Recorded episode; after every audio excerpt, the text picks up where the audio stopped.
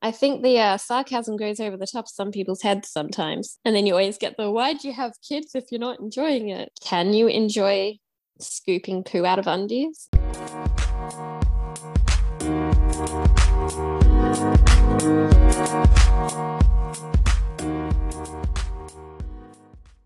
Hello and welcome to this episode of the Motherhood Made Magic podcast. I am your host, Anna Cusack. Today I am speaking with Katie Bowman. Katie is a mother to three girls, including fraternal twins. She is an Australian author and a defence wife who enjoys following her husband around Australia while experiencing different lifestyles. I think enjoying is an interesting word to use there. Is that part of what you really enjoy doing, moving around Australia, or does sometimes you just you just want to stay still? Obviously, once you've made some good friends, you'd love to stay in the same place. But it, I have enjoyed moving around because you never think you're going to enjoy once you get to the next place because you need to start fresh again. But you you do. You have so many new places to explore and new people to meet and just when you meet other defense families in that area they become your family. You know it's really great. We've spoken before about how villagelessness is a problem across the broader australian motherhood experience. How has that been for you when you you do really have to uproot everything and go again i think it depends on uh, how well you have settled in to each place and if you've kind of met that group of people that you connect with when you haven't really made those connections, it's obviously quite easy to uproot everything and leave because you don't feel like you're leaving a great deal behind. But I mean, when you have this, you know, there's tears and crying, and it's really hard. I mean, one of the great things about it all is you kind of you run into people again at different postings. So it's yeah. it's a bit of a goodbye for now, but see you soon scenario. So that's really interesting. I hadn't considered how you may just be apart for a couple of years and then cross back over again. No guarantee of it, but there's a chance. Were you involved, your family involved in the Defence Forces when you first became pregnant and had your children? I had nothing to do with the Defence Force until I'd met my husband. So everything was fresh and new and trying to understand everything. It was, yeah, a big learning curve. Can you tell us a bit about the early years and how perhaps being part of a Defence Force family influenced that transition to motherhood with your first daughter? In the beginning, I, I didn't really give any thought to it. I just figured we'd kind of, you know, cross that bridge when we get to it. Yeah, I never really thought about it once we started having children either. I really just kind of took each obstacle it came at me.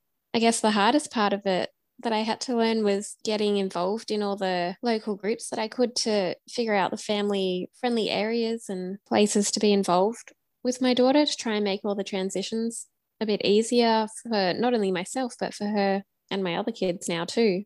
So they didn't feel like they were lonely and saying bye to people. And that was that, you know, trying to help them understand that you might say goodbye to this place and these friends, but look at this great new place and all these new friends that you're going to meet. Yeah, I can see how there are great opportunities, and also perhaps as they get older, that you're really having to teach them about about that balance between that it's okay to have sadness and grief about leaving one place while also knowing that life is still good and and that you can start again and it opens you up to a whole new world of possibility in a new place. Yeah and I, mean i'm probably making it sound easier than it is. It's mm. like it's horrible. It's it's so sad watching them be sad and it's not always easy to help them see the positives because i mean they're little kids with big emotions. But yeah just trying to help them navigate all of that i feel like that's possibly been one of the hardest things with having kids and having to move around so often when did you start writing katie either writing your books or writing your blog, whichever came first for you? My blog came first, probably like a year and a half ago now. And um, yeah, it was after lots of people started finding my page and following me, and there was a real encouragement for me to write a book. So I did. I think that's been one of the greatest things I've ever done. That one brings me a lot of joy. What do you think was different about the voice that you were giving? Yeah, the content that you were putting out on your page that really like your page has had massive growth if it's only a year and a half you've got what like 25,000 people reading what you write what sets the Katie description of motherhood apart to some of the other, I don't know, mum bloggers that are around? Um, I don't I don't sugarcoat it and I try to bring a laugh at the same time. So I mean, I try to find a really fun balance between not glamming up motherhood into some, you know, picture perfect little scenario or anything like that. I I post the real raw honest things that are happening but um I also try not to bog myself down in them either like acknowledging how hard it can be and and of course acknowledging how fun it can be but also trying to turn those real crappy situations into a laugh because I mean it's hard to laugh in the moment but you do look back and you you laugh at it. You laugh at the fact that you're out in public and your kids have like like one of my kids in particular used to i don't know why after she was toilet trained she would deliberately poo in her pants and she'd just get this smirk on her face and be like i did a poo poo and um at the time like i'm fuming because kids poo in their pants it's literally smeared everywhere. Yeah. And um you know you're try- trying to peel off their pants and stuff and it's going everywhere and it's streaking down their legs and you're so mad at the time because of course it's happened when you're like trying to make dinner or something. But i mean you look back and you you can laugh about it. And i think that's a really important thing to try and do. So i try to focus on that a lot because it's just more enjoyable when you acknowledge that yeah part of it sucks so much but laugh.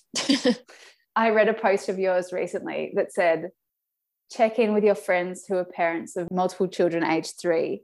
They are probably not okay. Is that where you're at now? Your your twins are three aren't they? They are yeah. Describe the hecticness. You know what? I i need to find wood to like knock as i speak but three has been better than two. Okay. Um, they're they're really acknowledging that they are their own person now and they are not like each other. They have their own clothes and you know god forbid one of them pulls out a shirt that belongs to the other to wear their own toys their own everything. It just never ends. Like there's non-stop arguing mainly about that. But it's easier than two. Two was a nightmare. Yeah two with two sounds really really full on oh man i'm pretty sure i almost cried like daily it was so crazy now i'm going to read out some of our posts of yours from april just use your imagination listeners and insert like some additional obscenities it's so special to be our kids' safe place where they can release their emotions. But all in all, also, what the? Yesterday, I actually got down to my kids' level, stared into their eyes, and whispered, Satan, is that you?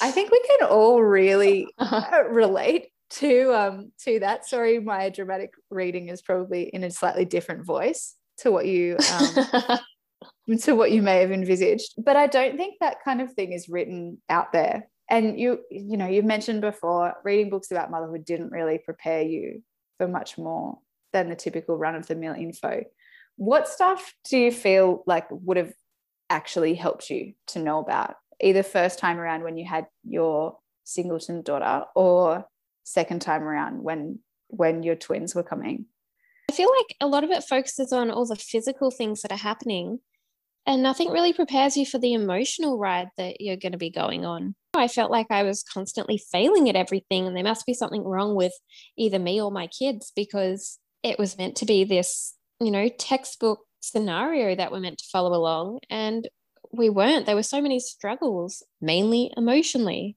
I, I just wish there was so much more out there that said said like it's okay to struggle it's okay to have these feelings and emotions and you know the real feelings that everyone feels doesn't mean you don't love your kids and it doesn't mean there's nothing wrong with them but like it's hard and you're going to feel like you're failing and you're going to feel like you just want to scream some days I think it's this interesting mix, isn't it? Because we have to prepare mothers that these feelings are coming and that it's going to feel hard. But we also have to look at why it feels hard and why it feels so unsupported and be preparing mothers for what the reality is now but actually undoing some of that reality so that the next you know the women after us don't come under these sort of pressures that we can see are just cracked yes and this is one of the things why I'm continuing to write all the my true feelings. Um, I'm hoping that by the time my kids have kids, assuming they want to, I just I really hope there's a shift in society and how we view everything. And I hope there is so much more acceptance for mums to speak out about the hard parts because I feel like at the moment, if if you talk about the hard parts, you're ungrateful. You know, mm-hmm. they don't see it as someone just honestly speaking about how they feel. And you know it's it's a cry for help that you just want to know you're not alone more than anything. Mm, i'm at that point. I'm getting at least one person each day telling me that my opinions show how ungrateful i am and how extraordinarily selfish. It's a nice one too. Yeah it's um it's interesting what people want to say about probably with a much greater following you get a whole a whole lot of this. Oh yeah i've copped some good flack. Oh yeah. I don't know like i just feel that it's really refreshing to find spaces like yours that do present the like yeah it's great and yeah it's rubbish but here's like actual life in between. And that's kind of where i go with my book between like the dazzling highs and the really real challenges that the rest of life kind of happens in the middle but you're able to present it in a way that is quite interesting relatable and funny. And I, I love that you have in your little bio that you're fluent in sarcasm and comedy. I think that oh, yes. really being able to have those things when you're talking about motherhood is quite a skill. It's an emotive topic. Yeah. I think the uh, sarcasm goes over the top of some people's heads sometimes, though. and then yes. you always get the why do you have kids if you're not enjoying it? Yes. And I mean, can you enjoy scooping poo out of undies? I mean, if, if someone can find the joy in scooping poo out of undies, then I mean, all the power to them. There was a guru, I don't know, a Buddha or a Gandhi or someone like that, who said that you can make cleaning the toilets your meditation if you're that mindful and aware of it. I'm like, yeah, but like, were you chasing a toddler around the room while they're trying to smear their own poo over everything? Like, can you actually be Buddha in that situation? Or would you rather go like, actually, this part of my day isn't great. I don't have to love every bit of it. Yes, exactly. You cannot find perfection in every moment of your day. It's okay mm. to lose it. I, I really want to hear about your book. There's a dragon involved, there are twins involved. Is it kind of reflective of a story of your life? It's called Ember the Dragon. Yes, no, it's got nothing to do with my life. Um, okay. It's just, I had these little rhymes in my head and I started putting them down, and eventually it all kind of tied together in a really fun story about the beginnings. Two brothers set out with 10 bucks in a wagon to adopt a new cat that came home with a dragon. You know, obviously their mum is, you know, less than impressed. Um, but the boys insist they can keep it. And um, it just goes on with the dragon who, you know, creates chaos in the house, um, which funnily enough is the dragon, not the twins. And the boys have to kind of step up there and acknowledge what's going on. And um, it ends with a really nice message that pets are forever. Yeah, I mean, my kids like it. I've had really great reviews from everyone else. Some people say they read it almost every single night to their kids. It's one of the most favorite picked ones in their house at the moment. So that makes me really happy to hear. Yeah, that's lovely feedback to get messages like that. It's wonderful. That's a that's the kind of book that should be given at Christmas instead of instead of puppy farm puppies and kittens and absolutely. But speaking of christmas i do have another one i'm trying to get out in time for oh, christmas that awesome. goes along with ember's adventures. So is it kind of a sequel or are you working on a different a different premise no it's time? definitely a sequel. All Exciting. the same characters again. Yeah so the writing and self-publishing of a of more of a non-fiction kind of book probably looks quite different to a picture book, although the passion still starts with words. How did you go about doing the picture element of it and the design element of it? I'm always fascinated when I look at picture books and I see, you know, when there's text on the page and it's saying the rock rolled down, down, down, and the words go down the page as well. There's all these extra little creative elements that go with a children's book or a picture book. Yeah. That haven't been part of my writing experience. How do you do all that stuff? Uh, well, I didn't illustrate it. I'm very much a stick figure person. Um, so, step one, found, you get the right person on your team. Yes, like so I made sure I had all my writing done first. And then I looked through a bunch of portfolios and I found the um the style that was jumping out at me. And I was really lucky first time round to find one and she was available and I mean affordable for me as well, which was really important. I told her what I had in my mind and she just brought it to life. She was amazing.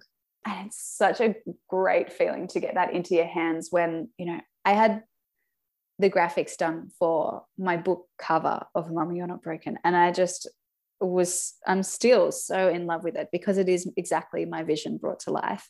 How that feels flicking through pages and pages of that vision that wouldn't have existed without your poetry story to bring it there. That must be really great. It is. And every time she sends me a new one, I mean, sometimes it's like she kind of reads between the lines of it and um, comes back with a sketch and it's it might not be what I had in my mind and I'll be like, oh my gosh, that's that's actually perfect. Like that just fits it so well. I saw a meme recently that was going around about how never have I ever felt so seen as when I saw the back seat of the car in Bluey. Do you have some elements in real life kind of portrayed in your book or real twin life portrayed in your book that way? I don't think I do actually. And I don't know if it's because the twins in my book are older and I'm I'm hoping in my mind that maybe we've got our act together by that age. maybe you can mess it up a bit for one page in your new book. or maybe the oh, dragon's oh, doing funny. all the messing anyway. Oh, I, there's some solid mess in that first book by the dragon, which I guess, okay, that's my life without the dragon. yes, yes. This is this is the spirit of your twins has been put into this dragon to make the chaos. Yes.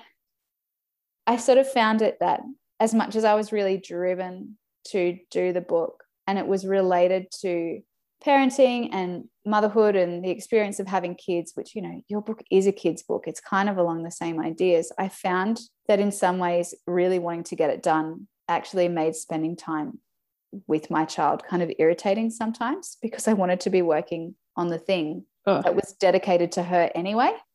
I feel that, yeah.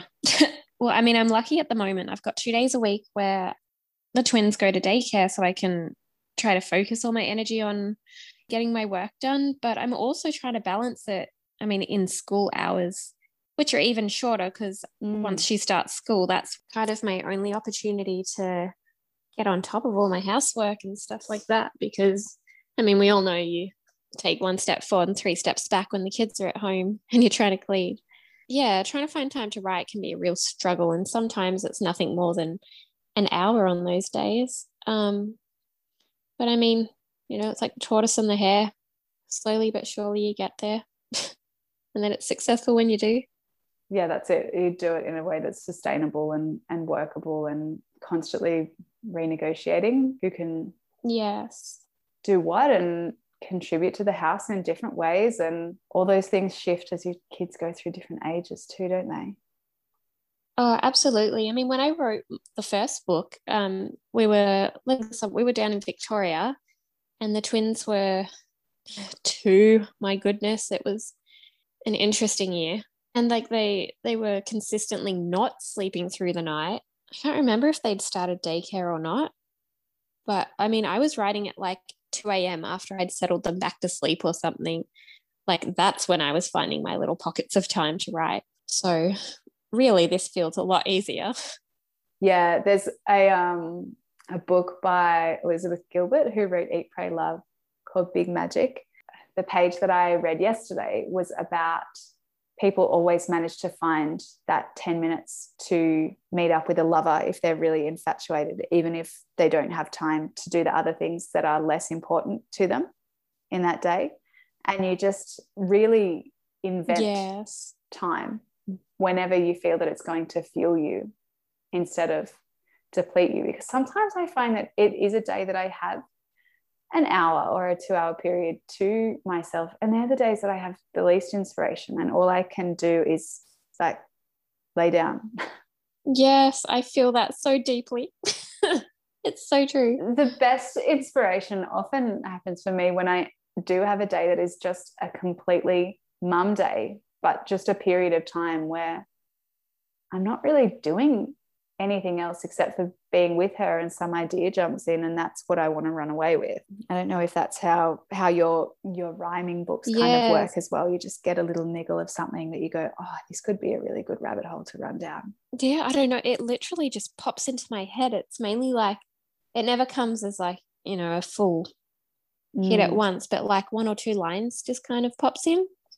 And I always have to try and put that one down and work with it later but when I'm writing um, like any motherhood opinion articles or anything for my blog, I find that most of my my best stuff comes out in the most chaotic times. That's when mm. my brain is it's just fueled by mayhem, and maybe I'm trying to find the funny side at the time, and all these weird little words pop into my head like when they've been running around and I'm like, oh, you've left little shit prints everywhere because you've stepped in like the dog's poo or something. And it it's yeah, that's when it all comes to me really. And I feel like a lot of people relate to those ones the best. They get the best response because I mean, no one talks about it. And they're like, yes, someone finally said it out loud. Yeah, someone found the words that I was looking for. Yeah. And it's also funny the way that, like, the things that other moms can relate to the most are also the ones that bring me so much negative yes. feedback from other people. So it's really interesting, kind of that real obvious line where some people are willing to say it out loud and others kind of refuse you know like if, if you say it out loud you're a bad person do you think that's generational or do you think that's polarizing between mothers who are not comfortable with the content that you're posting? Mm, I feel like it's a mixture. And I mean, I also get some really great ones from like single childless men. and I'm like, okay. Yeah. yeah. if you say so. I always feel like if you don't agree with me, like you don't, I'm not actually forcing you to read it. I, am not yes. standing up in front of you preaching. Like you're welcome just to go and read something else. Exactly. Yeah. But I mean, they like to have their two cents, and that's okay. Sometimes, if I'm feeling especially mm. cheeky, I'll roll with it and give some sarcastic comments, which I mean, just makes them madder that they're on my page. So, like, yeah, if you want to be here, well, yeah, be here. If you don't, leave. Yeah. I think sometimes mums will often stop and read what you've written once their chaos for the day has ended once kids are in bed that doesn't mean they're not going to wake up through the night and be needed but you know when just that first little bit where you go all right i'm okay. And then to see that you have also had just that much chaos happening in your day is really um, comforting? Yeah i after i had my eldest i i mean i don't know if mum blogs just weren't really around back then or anything but I struggled so much because she was a really tricky baby. She had a UTI at two weeks old and just, you know, cried consistently. And then, you know, the antibiotics that she had, no one told me she needed probiotics after. So the kind mm. of crying and gut health problems all continued for months on end. And I just, I reckon I cried daily at that point. That was like the lowest of lows. It was really hard and I didn't really have any mum friends around. I feel like I could have definitely benefited benefited from finding a place online that was a bit of a safe place to read and know that I wasn't alone. It really does give you a boost. I really hope that other people find that on my page. And some days it feels like you're just writing out to the wind to no one. But if we keep writing and doing things that are for ourselves first, the people who need to hear it will find us one way or another. Yeah, exactly. And it just grows and grows. Exactly. And the conversation changes and morphs. And the conversation now is different to how it was six, seven years ago. Yeah, I reckon so I too. It's just just getting bit by bit. I think having social media means that these conversations morph much more quickly than a generational shift. Like the difference between, say, my generation and my mum's generation. I feel there's that much difference again between me at 30 and my niece at 15. Like, I think everything's just condensing into shorter periods of time. Um, and I hope that I hope that we're both contributing to bring this really like bring this conversation along so that it's not even different by the time our daughters come, but different in five, ten years from now. Yeah, I hope so too. I mean, men get to come home and talk about how hard work was, and it's all, you know, adoring fans. Oh, he works so hard. But God forbid a mum say that she had the day from hell as well, because that's not allowed. it's really great to see it all shifting. I'm so happy to be in that space with you and happy that you have been able to join me today here. Where can we find you to read your personal blog, to read your children's book? Um, so on Facebook under the page name Katie B. Um, I believe the, you know, it's facebook.com slash at living my family life. Um, you can find it that way as well. Yeah. Probably the best way, yeah, to find me. Great. And from there, then you link to the website where you can buy Ember the Dragon as well. Thank you so much for taking the time to chat with me today. And I will see you online again soon. Brilliant. Thanks so much for having me. Thanks for listening. I hope you love this episode as much as I loved recording it. If you wish, you can subscribe and leave a five star rating on your podcast platform. And if you love my work, please be sure to follow along with me on social media at Anna Cusack Postpartum on Instagram and Facebook, and grab my book from www.annacusack.com.au slash book. Until next time, bye!